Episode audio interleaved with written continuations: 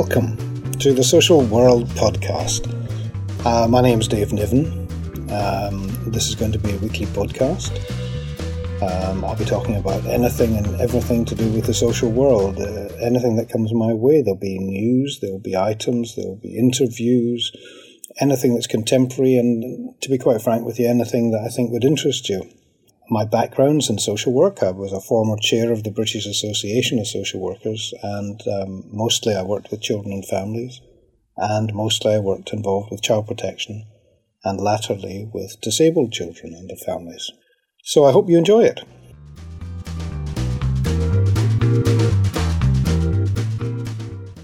This is episode 8. Uh, I can't believe they've gone so quickly. And um, I welcome regular listeners. And uh, for new listeners, you're very welcome as well. I'm very pleased that we're getting a much wider listenership, even after only seven podcasts. And uh, for those of you that uh, would like to uh, pass on and get to help us get a wider readership, please indeed um, ask people to search iTunes and help make it wider still. We're doing very well, but we need to get better. Uh, reviews, photographs, thanks very much. We talked about us being refreshing and informative. Somerset Hills, long called for. Doris, thank you. SPR Mackenzie, thank you. Please keep your comments coming in, all of you. Please, um, I really would love to actually see your feedback.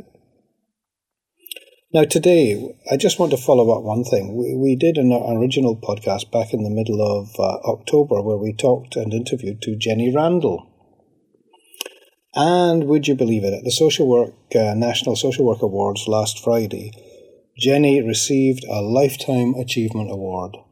And rightly so, too, because of all the work that she's done. And she's, as I explained before, one of our main trainers with Looked After Children. So fantastic Jenny, well done. Keep it going and keep working for us. Now, today, what we're going to have a look at is we're going to have a look at a couple of, uh, I listened to a couple of BBC radio interviews on different subjects that I actually have done within the last week. And then I thought we'd have a, a little bit of an explanation, a little bit of an explanation of the beginnings of me coming into social work. So I hope you enjoy it. I hope you uh, relate to it, and come back to me with your feedback.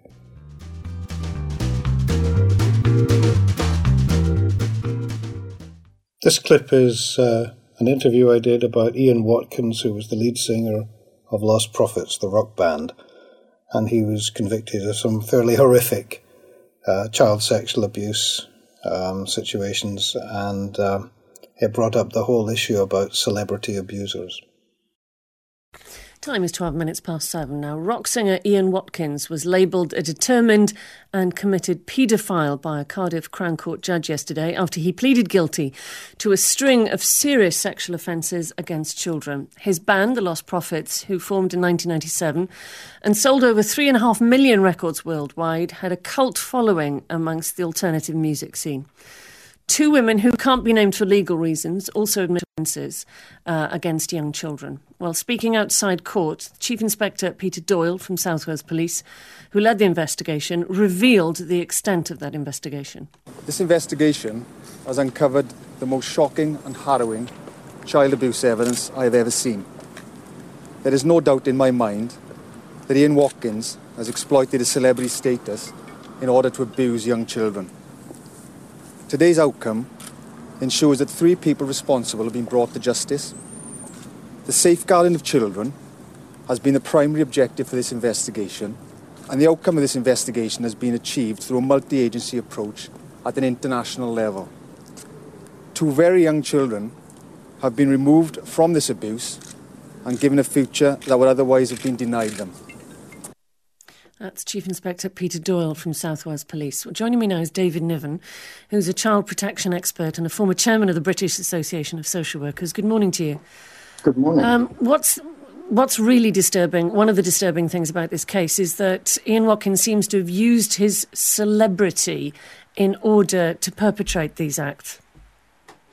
Well, absolutely, and I'm afraid he's the last in quite uh, what's becoming a long line of uh, celebrity uh, abusers that we're beginning to see. I mean, you go back to the Gary Glitters or the Jonathan Kings, or you can look at the Stuart Halls or the Jimmy Saviles, and, and unfortunately, the list is getting longer as um, more people are getting confident about coming forward, or law enforcement are getting better at actually uh, discovering things. What does this tell us uh, uh, about celebrity and child abusers? Is it that it's just easier for paedophiles if they happen to be celebrities, or do they just think that the law can't touch them?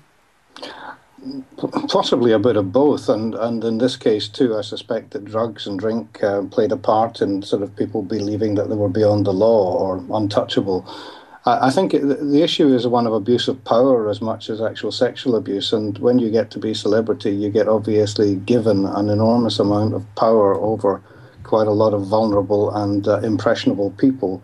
And in this case, it's obvious that Watkins took advantage of that to the limit and um, who knows the extent of the children that he actually abused, apart from the ones that we know about. Mm, and there seems to have been grooming of the women involved, and it's very easy to kind of categorise paedophiles as only men, but of course there are some women who abuse children also. I think um, I think that's one of the biggest uh, hidden kind of statistics um, when we talk about this subject. Uh, the Lucy Faithfull Foundation is a child protection charity that deals with abusers. Um, have said not long ago that they reckon a conservative estimate of the 300,000 plus uh, people in the UK who are effectively they would call paedophiles, about up to 20% of them may well indeed be women. It's um, and other consultants who have been involved in this say that it's one of the the more hidden um, statistics around that women are just as capable of abusing uh, children as men are. A lot of cases, women are under the influence of men and procure children for men, but in many, many cases, women are the primary abuser. Drugs seem to have been a factor in this case also. Is that common?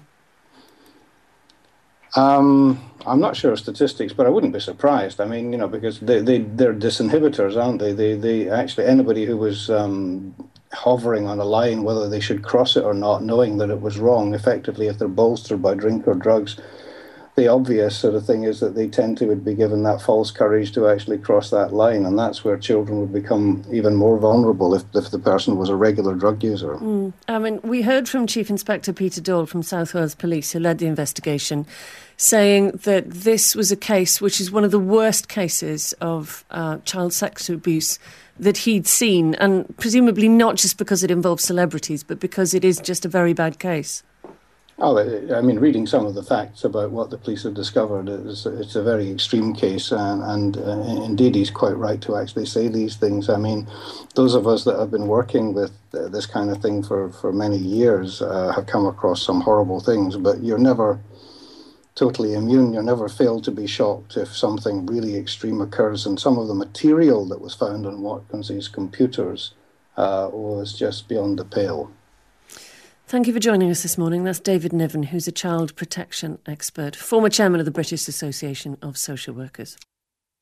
This clip is an interview I did just the other day, and it was um, the last of a couple of frenzied days of uh, interviews surrounding an Italian woman who, uh, in the UK, um, was a high court granted an order to have a, an emergency caesarean performed and her child was removed. And there was a furore about this and an awful lot of discussion. Now, the lawyer of the Italian woman whose baby was placed in care after she was forced to have a caesarean section has told Five Live the decision was absolutely unreasonable the baby girl was taken into the care of Essex County Council Social Services, who say they exhausted all options before pursuing adoption. The woman is understood to have failed to take her bipolar medication, and a judge ruled she had become profoundly unwell. The C-section took place last year, and the woman's lawyer, Stefano Oliva, spoke to Victoria this morning. I do not understand why my client has been enforced to have this cesarean section what I can say is that it seems to me very unusual uh, statement to be issued for by a judge. So from my point of view, this decision is absolutely unreasonable. Can you tell us a little more about the breakdown that the mother had, the mental breakdown which led to the local health trust applying for that order to have a caesarean section? I want to stress that uh, and underline that uh, this woman has only a minor mental disturb disease, which is bipolar syndrome. And uh, uh, we are talking about syndrome that can be cured just with medicine. She's not a woman, uh, is not able to understand what is happening around her. Well, that was the woman's lawyer. Let's speak to David Niven, who's an independent child protection expert and former chair of the British Association of Social Workers. Good evening. Good evening. Um, I mean, the continuing problem about discussing this case is we, we certainly don't know all the facts. In fact, we, we know very few facts at all. But, but what are your thoughts on, uh, on what the lawyer has said there? Well, I mean, you can understand a lawyer speaking uh, uh, as highly as he can for his client because obviously that's his job, and he probably also b- believes that effectively there should be some kind of um, extra justice here. I mean, the important thing to, to remember is that right from the beginning, 15 months ago, as far as I can gather from what people have said, the police were involved, then psychiatrists were involved, then obstetricians were involved, a high court judge was involved, social workers were involved, lawyers were involved, and at the end of the day, another high court judge is now involved in the adoption hearings. Now, that can't be, it just can't be a conspiracy. So taking that on board, then people have made judgments in terms of the safety of the child. Never have I come across a situation in my own working life where there had to be a, um, a, a, a, court order for a cesarean operation. I mean, I have come across some situations where there's been a court order to remove a child at birth because the child was considered to be in danger. That's the only thing I can think of here that we haven't heard, obviously, and we're unlikely to hear as to what kind of danger was actually judged to be the case to either to the child or to the woman or to both if, if the child had been allowed to go to term. So effectively, there had to be enough people who made med- medical and social judgments that this, this child was in danger and had to be um, uh, the subject of a cesarean. Essentially, it's a, it's an incredibly sad case, isn't it? And the social workers uh, are very much at the heart of it. How, what would it have been like, do you think, for those social workers involved in this case? It would have been, um, I would have been surprised, very surprised, if it hadn't been particularly tragic for them and particularly heartrending. I mean, this is terribly sad. It's a tragedy for the mother, for the child, and for all those associated with the case. Um, I mean, also, I do believe, and I think the Italian lawyer probably wouldn't have mentioned this, but I gather that the woman's other two children are under the care of the Italian authorities because she presumably hasn't been deemed to be fit to care for them either. I think where you've got acute mental health problems, where you've got acute situations like this, and people judge with great difficulty, but that the person's unable to be a safe parent, this really shouldn't be, and this is where I got very cross before, there really shouldn't be a platform for those with other agendas or misguided views of social work to use vulnerable people as a weapon to attack social workers. Because if you read some of the headlines starting in, on Sunday and, and moving onwards, you'd think that the social workers had just grabbed the woman and performed a cesarean operation just themselves. I mean, it was just ludicrous the way that this is performed. And effectively, at the end of the day, it's not just the fact that people say, we disagree with that. At the end of the day, it really affects the next day when social workers are on the doorstep with a new case and trying to gain the trust of families, when you get ludicrous misreporting like happened like this, that effectively colours the judgment of people, ordinary people, trying to actually make, make their minds up of whether to trust a social worker or not. Okay, it's Dave, not right. Must leave it there. David Niven, many thanks, uh, former chair of the British Association of Social Workers.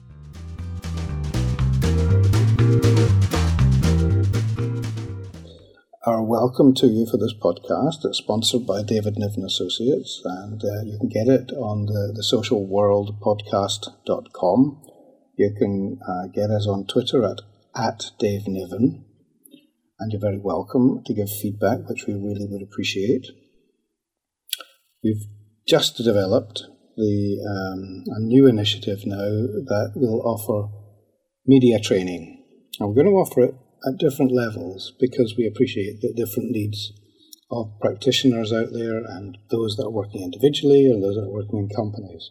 So we're going to go in beginners, intermediate, advanced, whatever the particular person or the company needs. So keep an eye out um, on our website uh, for details of it. And also, excitingly, details of a conference that's coming up on um, early years parenting, the new UNICEF initiative that was launched in the Houses of Parliament not long ago. And that's going to happen at the end of March in the Bristol area in southwest England. So we'll keep you well posted on that. Bring in a couple of guests to talk about it. And, uh, well, basically, you can watch us build the program. But for today, I thought what I'd do um, a little bit is talk about some of the things that have uh, influenced me, if you like, in choice of career because I've been going around the last few years in various places and in various circumstances listening to newly qualified social workers, meeting them and picking up the good, the bad, and the ugly when it comes to um, how they are, what they're expected to do, all the various work situations that they've been placed in, and in some cases, to be fair, to the lack of preparation that the university seems to have made for some of them in actually appreciating the real world of work. For me, though, the route into social work was quite strange. It doesn't seem that way thinking back on it now, but it was almost as if a sort of unseen hand was sort of pushing me through. When I left school, I went across to America uh, to work with summer camps, and I ended up in one in New York, where we picked up groups of children from um, inner city New York, uh, basically the boroughs of um, Harlem and Bedford Stuyvesant, and this was in the 70s.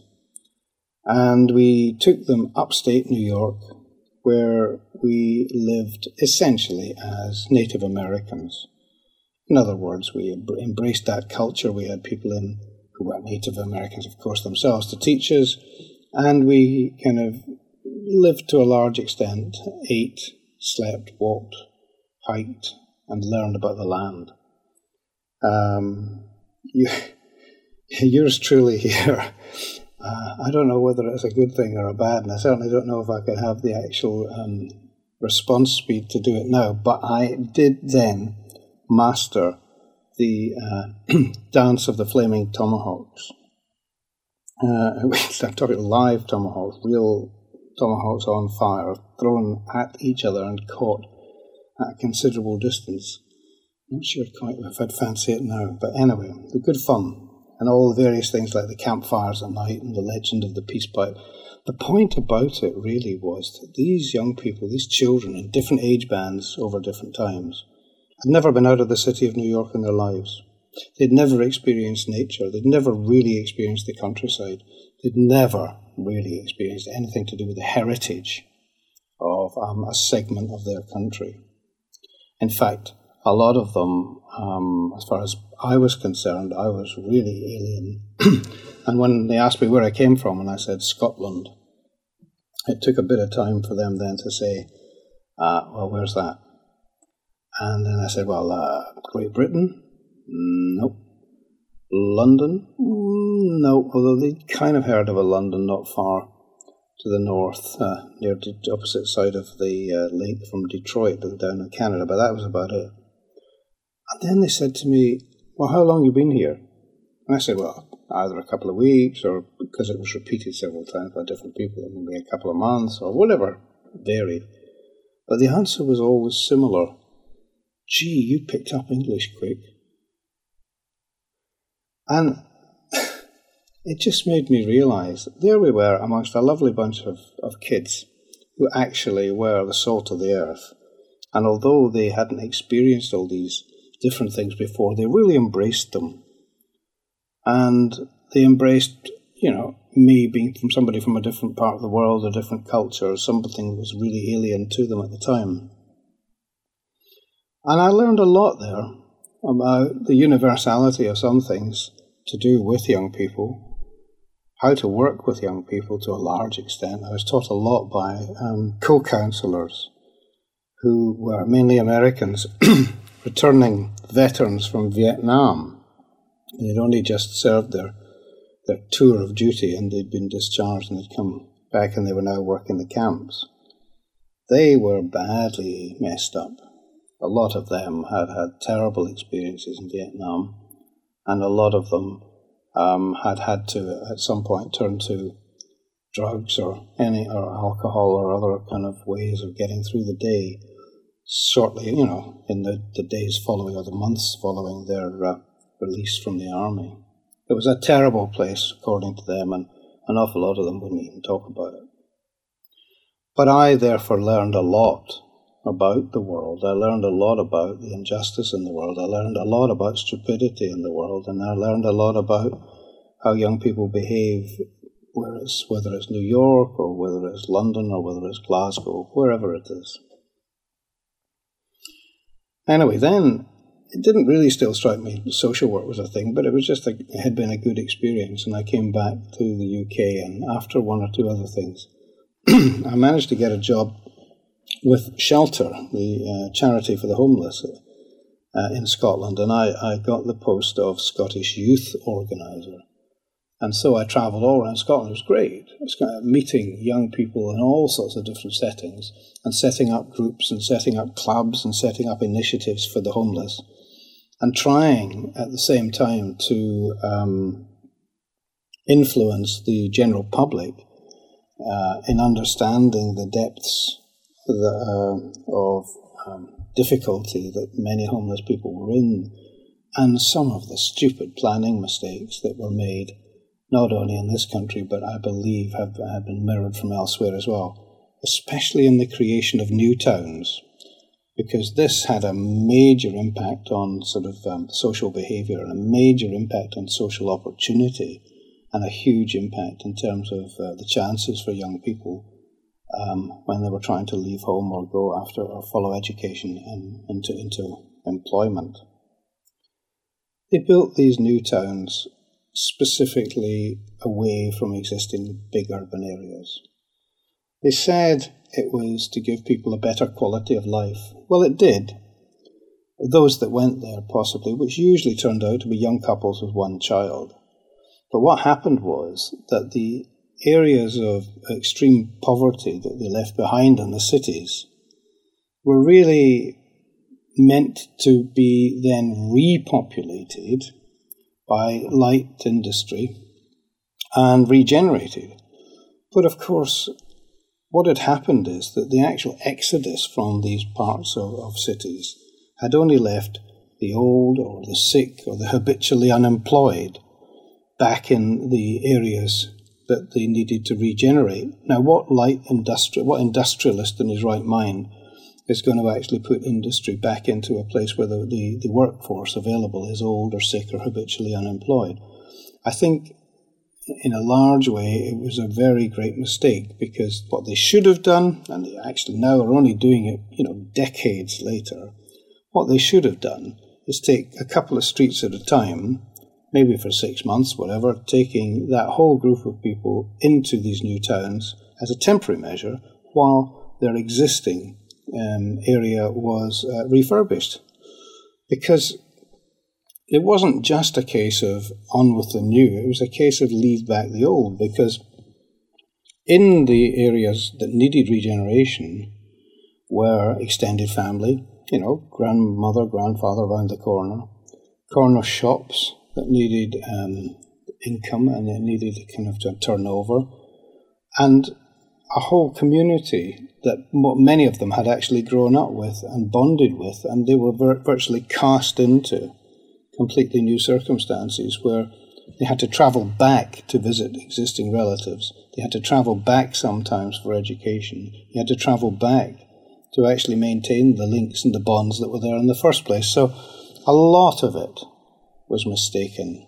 And only just latterly, I think, are people beginning to try and unpick the, the, the, the difficulties. So I worked for Shelter.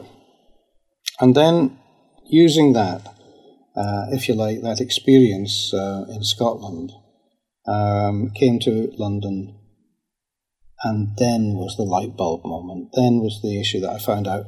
I never really understood what social workers did in the statutory sector because certainly by the mid 70s, or the you know the, the that was the way that social work was being presented more in the country. Was the state was actually running it, if you like, local authorities. Um, whereas pre 1970, or a lot of pre 1970, there, there was still a massive investment by the voluntary sector. And fascinatingly, that is exactly what we're coming full circle back to now, with the state discharging itself more and more and more of um, social work responsibilities.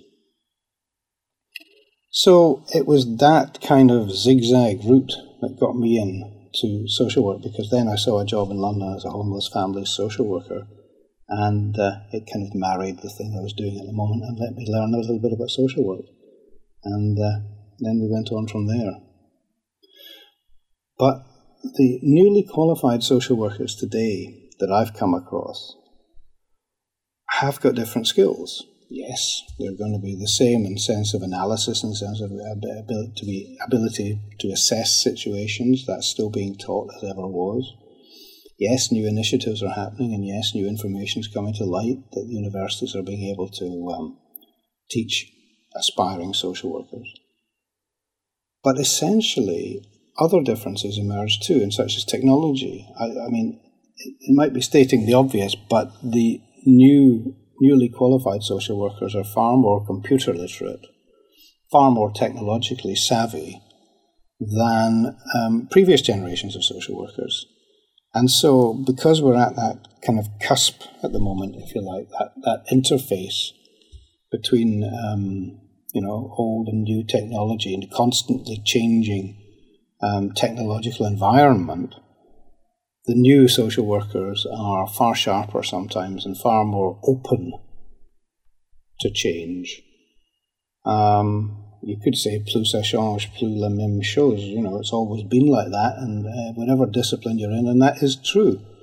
But I think you've got to identify this now in order to allow people to play to their strengths, and I think that's why the reorganisation sometimes within departments might not actually take account of the fact that uh, technologically we've got an awful lot of expertise that might well be being wasted. Anyway, I am delighted that you're listening. Thanks ever so much. I hope you enjoyed this week's podcast. We've got, uh, as I said, media training coming up. We're going to be advertising that. We've got the conferences coming up. But we've also now got uh, a weekly newsletter that will go free to you um, with details of the week's blogs and the week's podcast. And so, if you would like to subscribe to that, please go to the site and you'll get it uh, sent to you free. Anyway, if you've been listening, thank you.